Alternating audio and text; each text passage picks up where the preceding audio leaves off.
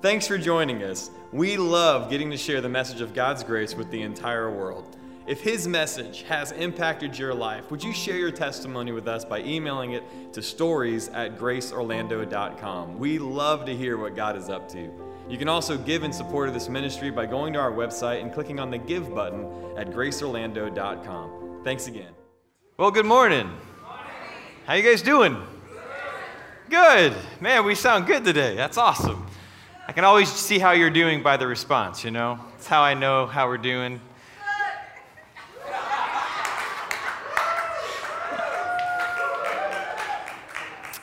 If I ask for it, you know, you can only expect it. Thank you very much in the back. I, um, no, I'm excited. This series is fun. We're, we're, we're talking about translucence. And in case you don't have any idea what that is, uh, it is the quality of light as it passes through something, okay? So if you think about a stained glass window, I think it's really, I don't know, it's one of the most fun ways for me to think about it. Uh, I really enjoy stained glass windows, okay? Uh, here at this church, I love so many aspects of our church. We have no stained glass anywhere, okay? Uh, and that's okay. But uh, I love how light passes through it and you get this beautiful color, right? And you get all these colors combined and you get this picture, and it's really, really cool. And so God's been sharing with me some stuff about about transparency and vulnerability and grace. And what I'm seeing is, is, that, is that there's this translucence that us as the church should have and can have and do have. It's, we are the light of the world, in fact. And like the, the whole point is that we would shine this color, this grace, this, this story, this picture to the whole entire world so that they could be drawn in, so they could see kindness, they could see grace, they could see the Lord, they could see Him. So it's, it's really fun to explore this. I'm calling this a, an intersection of transparency and grace because I find it so interesting in our culture. We really struggle with these concepts. We struggle with the idea of letting anybody see things into our lives because they might not like them, right? They might not like what they see. You know, vulnerability is where you begin to show people what is in there, right? The stuff that you really don't want people to see.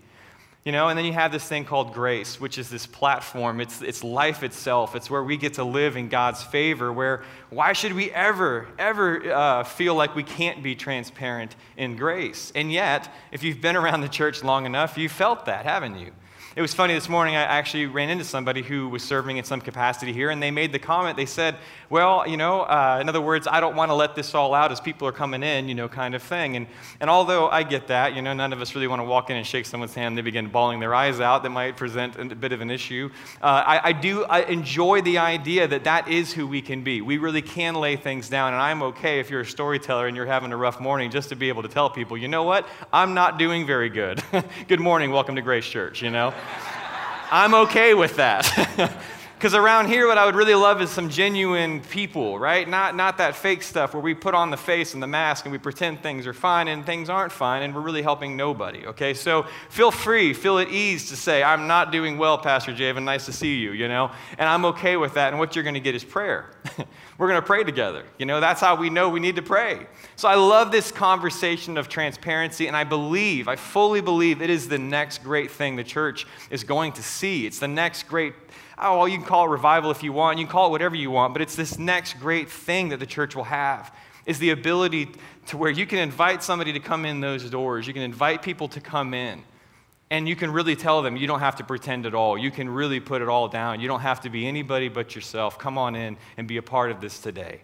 Like that's what transparency looks like. And that's why this, the Lord has led me, if you will, to this series. It started a year and a half ago. It started a while back. God began doing things in my life, began showing me things, doing things, and still doing things in my life. And, and I'm hoping to share maybe a piece of that with you throughout the course of this series. But Matthew chapter 5 says this You are the light of the world. A city set on a hill cannot be hidden. Cannot be hidden, nor does anyone light a lamp and put it under a basket, but on a lampstand, and it gives light to all who are in the house. Let your light shine before men in such a way that they may see your good works and glorify your Father who is in heaven. I love that we hear that word good works, and we often only think of these big, powerful works, right? These big moments, these big healing moments, these big, awesome things that God does through us. But how many times do we ever think about boasting in our weakness as an awesome God moment, right? Like, oh man, right now what the Lord has for me is to sit here and cry in front of this person. Like, awesome. No, none of us ever think that way, right? Like it's the last thing we'd want to think. And yet, that's what we see is that we are not, we're not in this world to fight darkness by arguing with it and wrestling with it. We, we come into this world as light. You, by nature, by who you are in Christ, are light. And everywhere you go, you bring the light of that uh, grace into the room. You get to reveal this to every space that you enter into. And so, all of us who are on this journey, it would do us well to repent, right? To, to change our minds, to change our minds about the place that we're in, to change our minds about the things that God has done. And that's exactly what I want to do over these first couple of parts of this series is really just demonstrate some things that could normally bring shame to Christians, if you will. You believe it or not, Christians can find themselves feeling condemned. And a misunderstanding of Scripture will bring you to that place. And so, as we, as we talk about things that are going to require us to sit with our Father and to have real discussion about, you got to first know that you can go to him, okay? So last week we looked at how he is the priest, he's the high priest forever, he's the scapegoat, and how he is the atoning sacrifice, right? He fulfilled all of those things. And today we're going to look a little bit at the law. But hear this phrase today. Let me ask you something. Let me see if you can hear this phrase God is pleased with you. Can you hear that phrase? Can you receive that phrase? Or is there a but in there somewhere? God is pleased with you, but he really would love if you'd stop doing, you know, that stuff.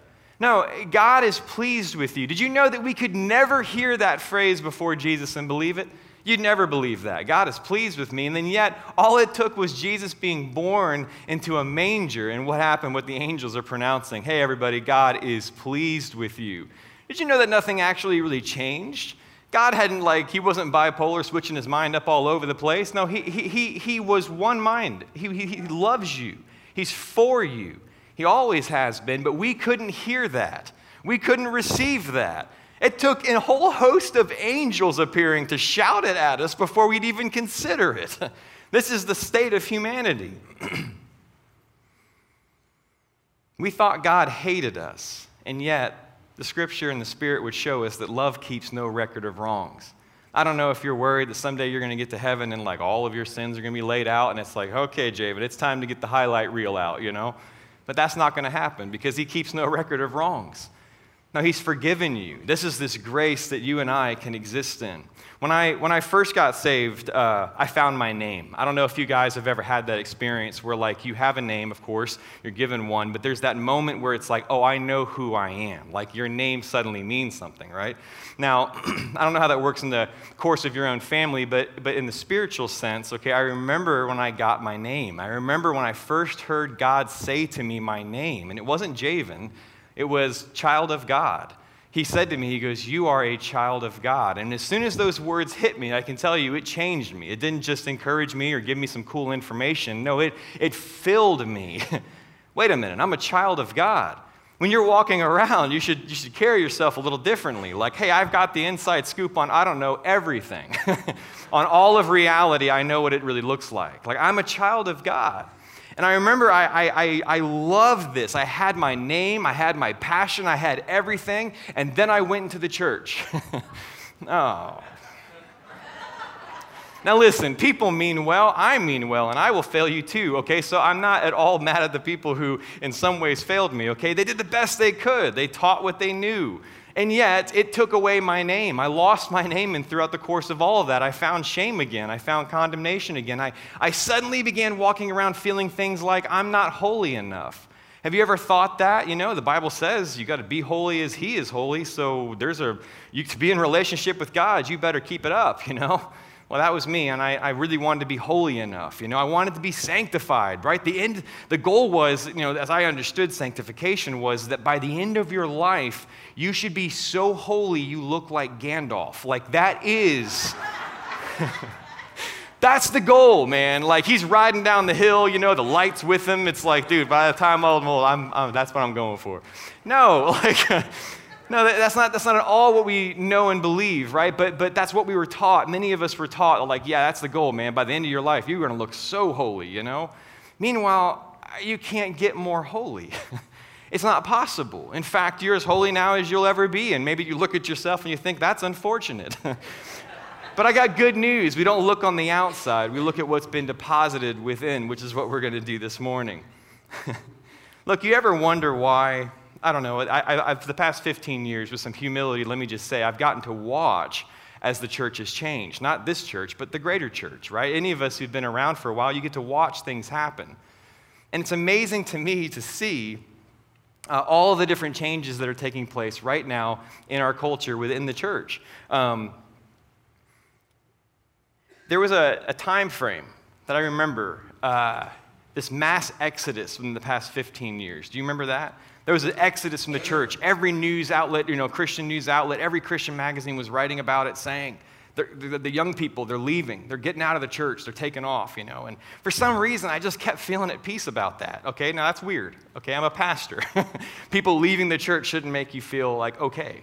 And yet I felt okay. And what I felt the Lord saying was, I'm going with them. Well, can I tell you here recently, I was praying and I've shared some of this with you about what the Lord is doing in these times, that these times are bringing people to church. Maybe you are one of them that have never really considered going to church. Maybe the last time you were in church, it sounded a lot different. This gospel is transforming the world, and it's going to start, and it's going to continue, and it's going to go on and on and on. This light that we're talking about. And so all of this, all these thoughts of people leaving, the Lord showed me, He said, maybe, maybe they were spared all of the stuff so they can come back around, hear the gospel for the first time, be lit up with it, and go share it with the world without any unlearning or having to undo things that some of us are kind of hung up on. It's incredible news, and God is doing great things. And this is what He said to me He says, They're coming home for Christmas, okay? They're coming home for Christmas. So I said, Lord, what does that mean? And he says, okay, let's talk about Christmas. So I want to talk about Christmas for just a moment. Last week we did New Year's. We're working backwards. It's 2020. Last week, last year's we did New Year's. This year, let's talk about Christmas. All right. I don't know what things were like when you were when you were a kid, but when I was a kid, I was blessed to have uh, two other brothers, and we had all these presents under the tree. I'll never forget every Christmas morning being so excited. You know, your poor parents. Now I understand. You know, like they're just trying to get a little bit of sleep. You know, but you're ready. You know, and so you run in there and you're ready to rip open all of the gifts, right? Like they're all for you, really. You know, and so you really want to tear them all open. And I can hear my mom's voice. You know, I can hear her say this: "Find your name." Find your name, find your name. You know, in other words, don't tear them all open. They're not all for you, right? Javen, mostly it was for me. uh, find your name, you know? And so you look under the tree, you know, and you try to find the gift that has your name, okay? Now, if I were to use this little analogy as an example of what the church has been doing for hundreds of years, if you will, if not longer than that, uh, we have forgotten to find our name. We, we go to the Bible, which is a great gift. Oh, it's, it's a treasure trove of gifts, if you will. But what we forget to do when we open the Bible is to find our name. We forget to make sure that whatever gift that we're about to receive is meant for us. Because you know there are so many gifts in the Bible that aren't meant for you. I know that's weird. The Bible's meant for reproof and good for everything and all that. I, know. I know, but do you know that not every gift is meant for you in the Bible? I'm going to show you that this morning. We're going to look and we're going to contrast the gift that was given to the Israelites and the giving of the law, okay? And that that seems like an awesome gift. And you're going to see that the gift that we all have received in the giving of the Spirit is so much greater that you should never feel that you need to go back to the law for anything. You should never feel like, well, yeah, but Javen, it's grace and truth, right? Law. No, that's not the truth.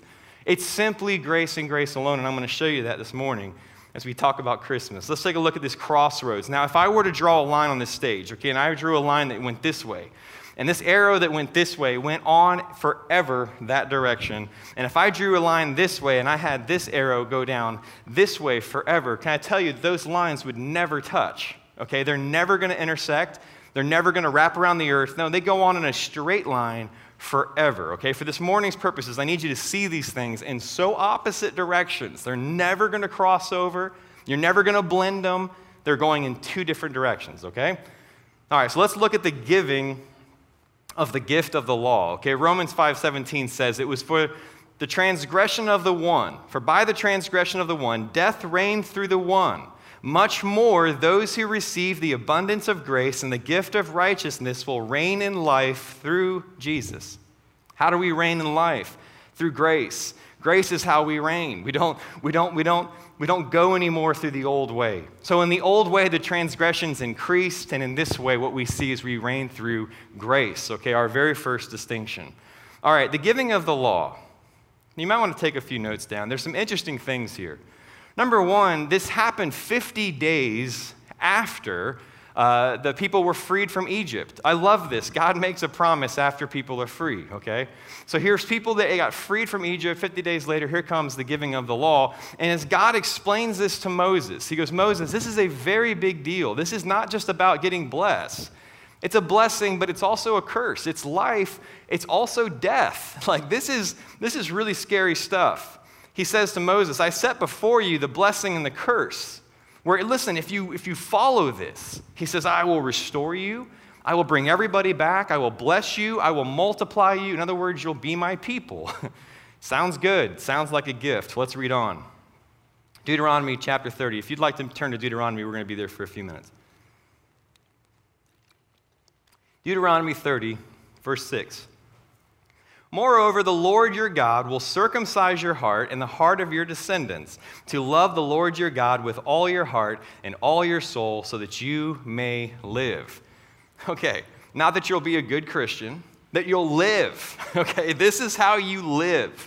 You live from a place, if you're to live at all, that you can love God with all your heart and all your mind and everything that you have. And you know that this is what the people were going to strive to do every single day. Okay, I can do it. I can love God with all my heart and all my soul. And have you guys ever been able to do that? No. Like nobody can without God's help. Nobody can without Him doing it. And so the people lived under that same feeling of failure every single day. I got to love God with all my heart. I got to do this. But what did we miss? it says that he's going to do something. God is going to circumcise your heart. There's going to something's going to happen to change all of this and that he's going to cut away the flesh away from this heart that he's going to give you. But more on that later. Deuteronomy verse 8 says this 30 verse 8 says, And you shall again obey the Lord and observe all of his commandments which I command you. Now imagine Moses telling the people this. Then the Lord your God will prosper you abundantly in all the works of your hand, and the offspring of your body, and the offspring of your cattle, and the, even your cattle are blessed, and the produce of the ground. For the Lord will again rejoice over you for good, just as he rejoiced over your fathers.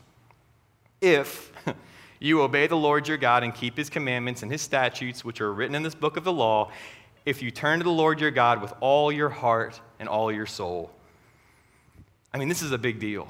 Even your cows get blessed, okay? Like, even the plants get blessed. I will bless everything because that's who God is. We just simply have to follow the commandments, and the people said, hey, well, go ahead, list them off. Like, how hard could they be? You know, like, we got this.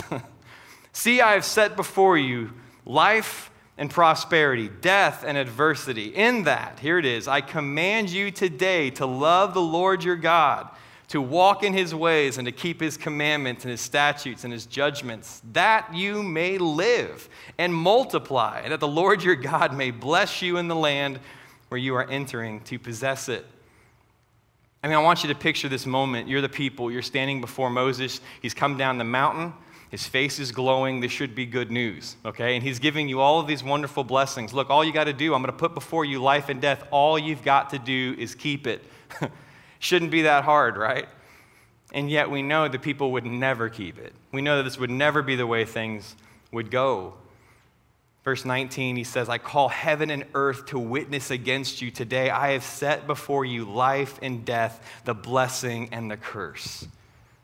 Now imagine this if this is how you're supposed to have relationship with God, and look, many people still believe this today or live under this today. If this is how you are to approach God, is that you've got to be perfect in the every single ways, all the different ways. You got to be perfect, totally perfect. You're never going to go approach God. You're never going to sit with Him. You're never going to be able to hear from your dad. And the truth of the matter is, or the sad part really is, is Hebrews later would come and show us this. Hebrews 10.1 says that the law was a shadow of the good things to come and not the very form of things. It can't make you perfect because it was a shadow. It, picked, it was a, a shadow of someone that we know is coming that we're going to look at. Now, what's even more heartbreaking, I don't know how bad your job is. I don't know how hard your job is, but Moses had a pretty bad job, okay? Moses gets up there, he shares all of this with them, saying, Guys, I have wonderful news. Here's the good news. All we got to do is keep this list, and we get the whole thing, man. We get it all. and you turn one page over to Deuteronomy chapter 31, and this is what you read. The Lord says to Moses, Behold, you're about to lie down with your fathers, and your people will arise and play harlot with the strange gods of this land. That's disappointing, okay? Like you just gave this huge speech about life and death, and literally, God, the next page is like, Now, Moses, I'm going to break it to you. You're about to die. And when you get up here, you're going to see the people are just going to go turn on all of this. Like, this is not going to work. Look at this. They're going to play harlot. Okay, they will forsake me and break my covenant which I have made with them. We're not under an old covenant simply because we broke it the moment we got it. For when I bring them into the land flowing with milk and honey, which I swore to their fathers, notice how God continually keeps his word, and they have eaten and they are satisfied and become prosperous, then they will turn to other gods and serve them and spurn me and break my covenant. And God still did it all. he still did it all. Don't you ever wonder that? You knew this was going to happen and you still did it. Well, maybe, just maybe then, that what God was doing was for something for later. Maybe He was setting everything up for the grand stage when Jesus would come walking out and fulfill this thing that nobody else could do. But before we get to that, you can write these down if you want, because we're going to reflect on this in just a second. When the law was given, promises were made. You can write that down. Promises were made, there was bloodshed. It was given with a fading glory. You remember Moses came down the mountain, his face was glowing, but the problem was is that it would, it would fade. He didn't want people to see that it faded, so he put a veil over his face. It was given with a fading glory. It caused transgressions to increase.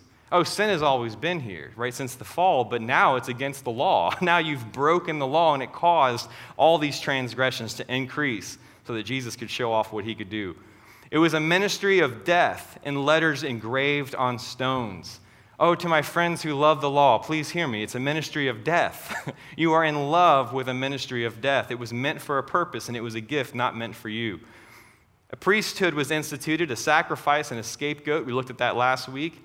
The people fell under a curse. The law declared their guilt. And we didn't have the nerve to call God Father. Can you imagine that? No way. We didn't even want to go near the mountain he was on, let alone call him Dad. All right, and this might be my most favorite point of this list is that when the law was given, 3,000 people died. Okay, if you want to know what a gift looks like, that's, that's not the best kind of gift, okay? 3,000 people died. Now, let's quickly just look at what happened when the giving of the Spirit came. This total, this moment that's going to mirror the same thing that happened with the law is a whole other moment that this is the real moment. This was what the shadow was pointing to, was this moment. And watch how much more powerful this gift is. Number one, it was given 50 days again, but this time after Jesus rose from the grave. So after he was freed from death, again, that freedom thing, now there's a giving of the Spirit. A brand new covenant is, is in effect. Romans 6:14 For sin shall not be master over you for you are not under law but under grace. How often do you hear somebody say that? Well, I'm really just struggling with this sin right now. I'm really just struggling with this sin right now. Hold on a minute. Maybe the problem is that you're looking at the law. Are you looking at the law right now? Are you trying to apply the law to your life? Don't do that. Instead, you go sit with God and you find grace. You sit under that and you watch these issues that you're struggling with go away because He has the supply. you won't find it anywhere else. In Hebrews, this, this writer is um, he's trying to convince his brothers and sisters who are Jewish. He's saying, guys, look, I get it. You've been under the law so long that you can't hear this. This is sacrilegious. This is scary. For some of us here to even hear the words I'm saying, maybe you even kind of go, I don't know if that's true. Imagine what they felt when they sat there going, You're, you're saying that all of this wasn't the thing? And he sits there and he says in Hebrews 12, he goes, Look, you've come to a new mountain. It's not the same mountain as before. Did you know the Israelites hated that mountain? not in the sense maybe that they didn't love God and all that, but they were terrified of it. Oh man, when God began to show up, and here comes the earthquakes, and here comes the fire and the smoke, and all this stuff, and, and the booming voice, the Bible says in Hebrews 12 that even Moses was terrified. I mean, he was like, Dad, you sure? I mean, God didn't call him Dad, but God, we got to talk again. You know, it's like, I could die today. This is a big deal. So he goes, No, no, no, no, no. He goes, Look, Christians, believers, people in 21st century America, you, you've not gone back to that mountain. That was a scary place. You've come instead, he says, to Mount Zion, a city of the living God. the heavenly Jerusalem, to myriads of angels, to the general assembly and the church of the firstborn who are enrolled in heaven, to God, the judge of all, to the spirits of the righteous made perfect, and to Jesus, the mediator of a new covenant, and to the sprinkled blood which speaks better than the blood of Abel. We've come to a whole new place, and listen to what the blood even speaks to. Right? The blood under the law spoke to what? Justice I want justice and, and pay me back, right? That was the, kind of the idea in there for the flesh. But look at what this says that the blood is, is better than Abel's. Abel's cried out for that. You know, what, you know what God's blood cries out for is true justice, restoration. His blood cried out for something where it makes everything new, all things new. It's not just like getting revenge or getting making something equal or paying somebody back. No, he says rather than just make this pay you back for what you deserve, how about I don't get, give you what you deserve at all and I just go ahead and make all things new? That's what God says. You've not come to the old mountain anymore. Quit going to the old mountain. Quit worshiping on that old mountain. You're in the city of the living God. You've come through a new and living way. You've got something that's all spirit all the time. Romans 6 says this The law came in so that transgressions would increase, but where sin increased, grace abounded all the more, so that as sin reigned in death, even so grace would reign through righteousness to eternal life through Jesus Christ our Lord. Remember these arrows, okay? Going this direction, you have everything from the law to sin, shame, guilt, condemnation, the earth, all that stuff is all going in one direction and it's never going to meet up with where you are because you're placed over here. You're on this side with the Spirit, eternal life, no condemnation, a name above all names. We've been tied into His name. You know that you're a child of God, that means you represent the family. Like you're going in a direction that's never going to go that way ever again. And yet, what happens is, as many believers stand here going, Yeah, but I just don't know which way, which way should I go? we get to these decisions. We get to somebody hurts our feelings. We get to somebody who says something or does something or our job, whatever it is. And we find ourselves having to make a choice. Do we continue down the path that we are in, that we are on, that will bring us constant blessing in life? Or do we sit here in paralysis and think about, well, yeah, but what about, what if I don't get what's mine? What if, but, but what if, but what if me? you see, you find a lot of that on this side. Instead, Scripture says this in Hebrews 7 On the one hand, there is a setting aside of a former commandment because of its weakness and its uselessness, for the law made nothing perfect. On the other hand, there's a bringing, bringing in of a better hope through which we draw near to God, inasmuch as it was not without an oath. You know that this path that we walk down this way was promised to Abraham. This was promised to Abraham. Remember, God's met with him and said, Abraham, it's going to be by faith. It's going to be by grace, right? It's going to be nothing that you've given me, Abraham. I'm just going to bless you. Is that cool? Yeah, sounds great. Then over here, God meets with Moses for an entirely different reason and gives Moses an entirely different gift. This wasn't our path. This isn't where we're going, and this is a, this is a different chapter. So now that we are over here, what the scriptures say is, is that the promise made to Abraham wasn't nulled out by what was done with Moses. That was just an entirely different thing for an entirely different reason, a Christmas gift under the tree that was not meant for you. Instead, you get the gift that's under this, this place. Your name is on the gift of life, and that is what you and I get to receive. When the Spirit was given, if you made that list before, let me give you a quick list that shows you what the Spirit gives you as a, counteract, a counter side to that. When the Spirit was given, John 1:17 says, "The law was given through Moses, grace and truth were realized through Jesus." There were promises that were made on both sides. But this side was made with a son and a father. Did you know that the new covenant is not made with you? God's not looking for you to keep half of the deal. No, He kept the deal with His son Jesus. It was Jesus and the Father. That's why the mediator, remember the fading glory before? Moses came down the mountain and the glory faded. That's because he wasn't a child of God. he wasn't the light of the world as you are. Instead, there's no more fading glory. No, the Bible even says that the law, the glory that it had, pales so much in comparison to what you and I have that you can't even see it. it's so bright. The light that you and I have in the light of life is so much greater than the old covenant. We don't even look at it. John 1:14, the word became flesh and dwelt among us. We saw his glory. That's why it's so much more glorious. Glory as the only begotten from the Father, full of grace and truth. He defeated sin, he defeated shame, he defeated the grave. he did it all. He did absolutely everything. Hebrews 7, Jesus, on the other hand, because he continues forever, holds his priesthood permanently. Therefore, he is able also to what? Save forever those who draw near to God through him, since he always lives to make intercession for them. How in the world have we ever believed the lie that once God saves you, that you can do something to lose it? Where did that come from? It's not in Scripture. We just read that He can save you forever. You're more powerful than God? You got to be kidding me. Sorry. if you want out, too bad. God loves you. He's not going to let go. No, He saves you forever. Why? Because even if you've believed a lie and you think that you're someone you're not, the reality is you're on a path that can't be broken. You'll find out again someday, but you're on that path forever. Galatians 3 6, 13 through 16. Christ redeemed us from the curse of the law, having become the curse for us. For it is written, Cursed is everybody who hangs on a tree.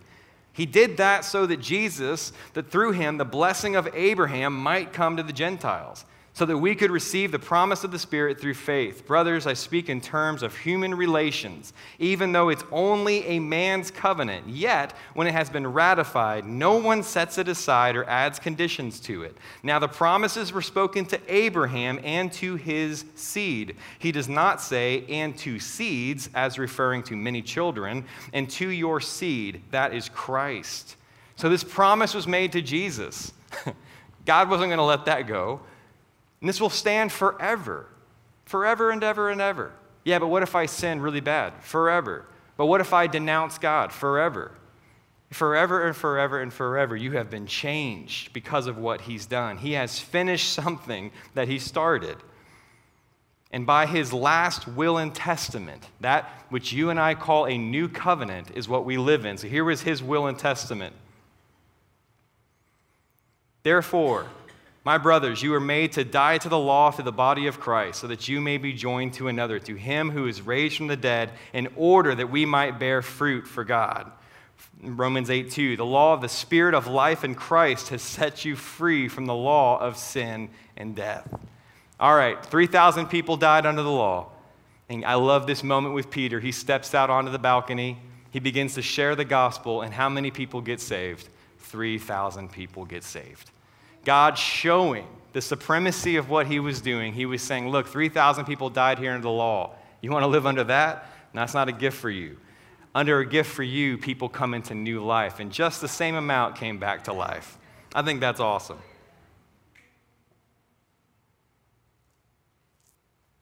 Ephesians 4 7 says this Each one of us, a grace has been given according to the measure of Christ's gift. When you look under the tree, if I were to go back to the tree, we wrap this up, and you were to find your name, you might be tempted to go look for your name, right? Metaphorically speaking, like, where's Javen under here? The truth of the matter is, there's only one gift under the tree, and it's for Jesus. And the awesome thing is that we just read in Ephesians 4 is that the same gift that was given to him was given to you was given to you, was given to you. It was based off of what was given to Jesus. This is what God gives to you. Is God going to take salvation away from Jesus? No. So he's never going to take it away from you.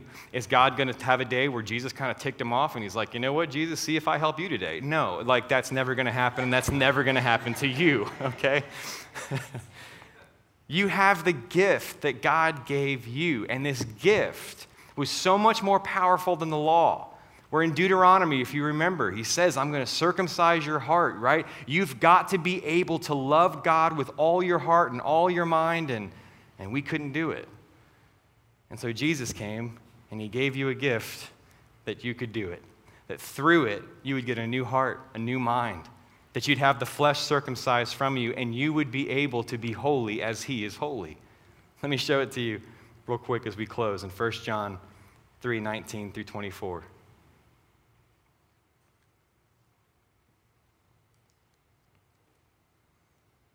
John says this, and I love that if there's anybody who knew the love of God, it was John. he understood. In fact, he went ahead and gave himself a name that he was the disciple Jesus loved. You know, he, he, really point, he really understood this about God. That God didn't come, he didn't come because he changed his mind. He didn't come because, well, I'd kind of written these people off, but now I'm going to come save them. No, his opinion towards us has never changed, not even for a second. It never will change, by the way. But we changed. And look at what John says. We will all know by this that we are of the truth. If you want to know that you're saved, or Christian, whatever you want to say. And will assure our heart before him in whatever our heart condemns us. For God is greater than our heart and knows all things. Do you ever just sit there sometimes and you're scared to go to God?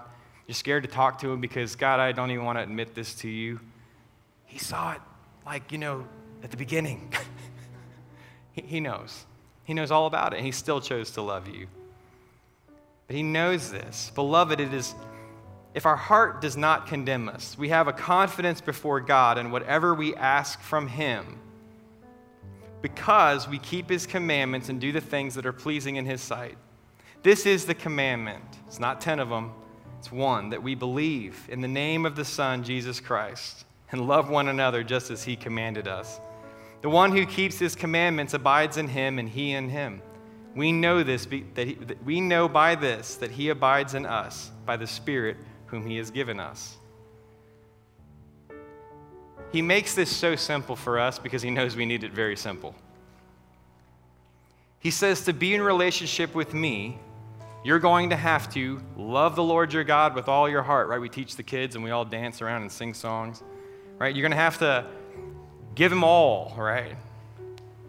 And if you ever think those thoughts through the flesh, what will you feel?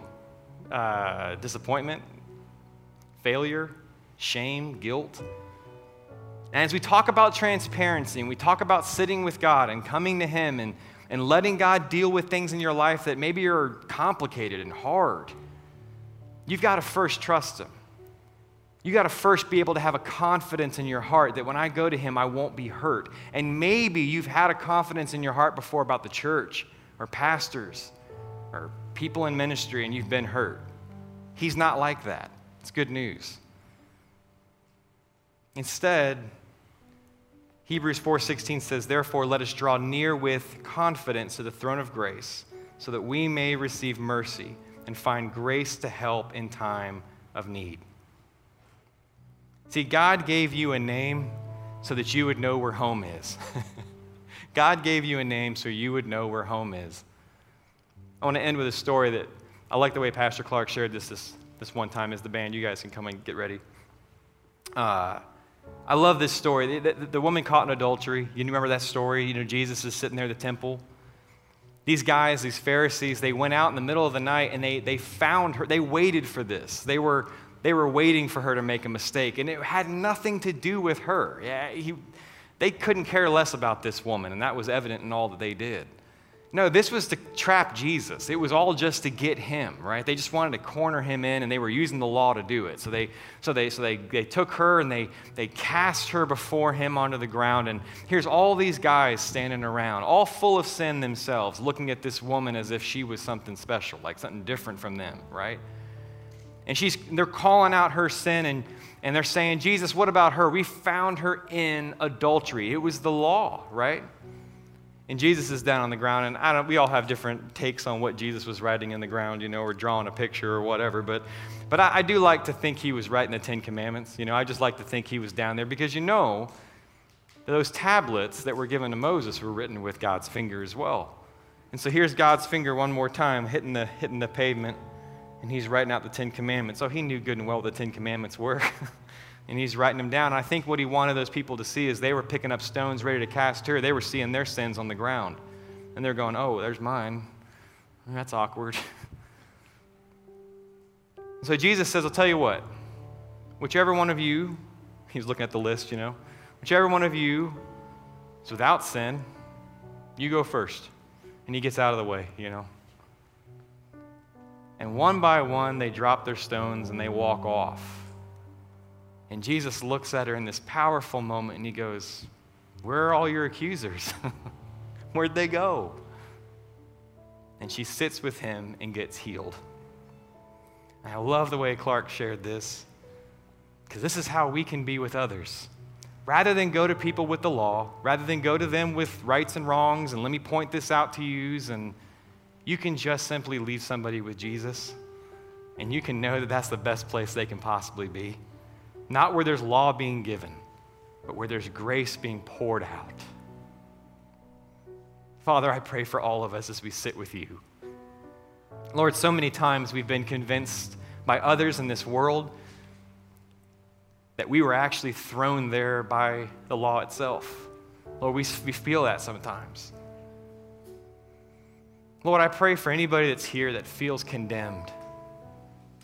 Anyone in the sound of my voice, Lord, who feels like they're beyond help or beyond hope. That's precisely the ones you came for, Lord. That's all of us. So, Lord, I pray that you would just share that in the hearts of every person that's here, that anybody who feels far from you would feel close. Lord, that we could confess our need for you and our righteousness in you. We love you. I pray that you would speak to us right now. In Jesus' name.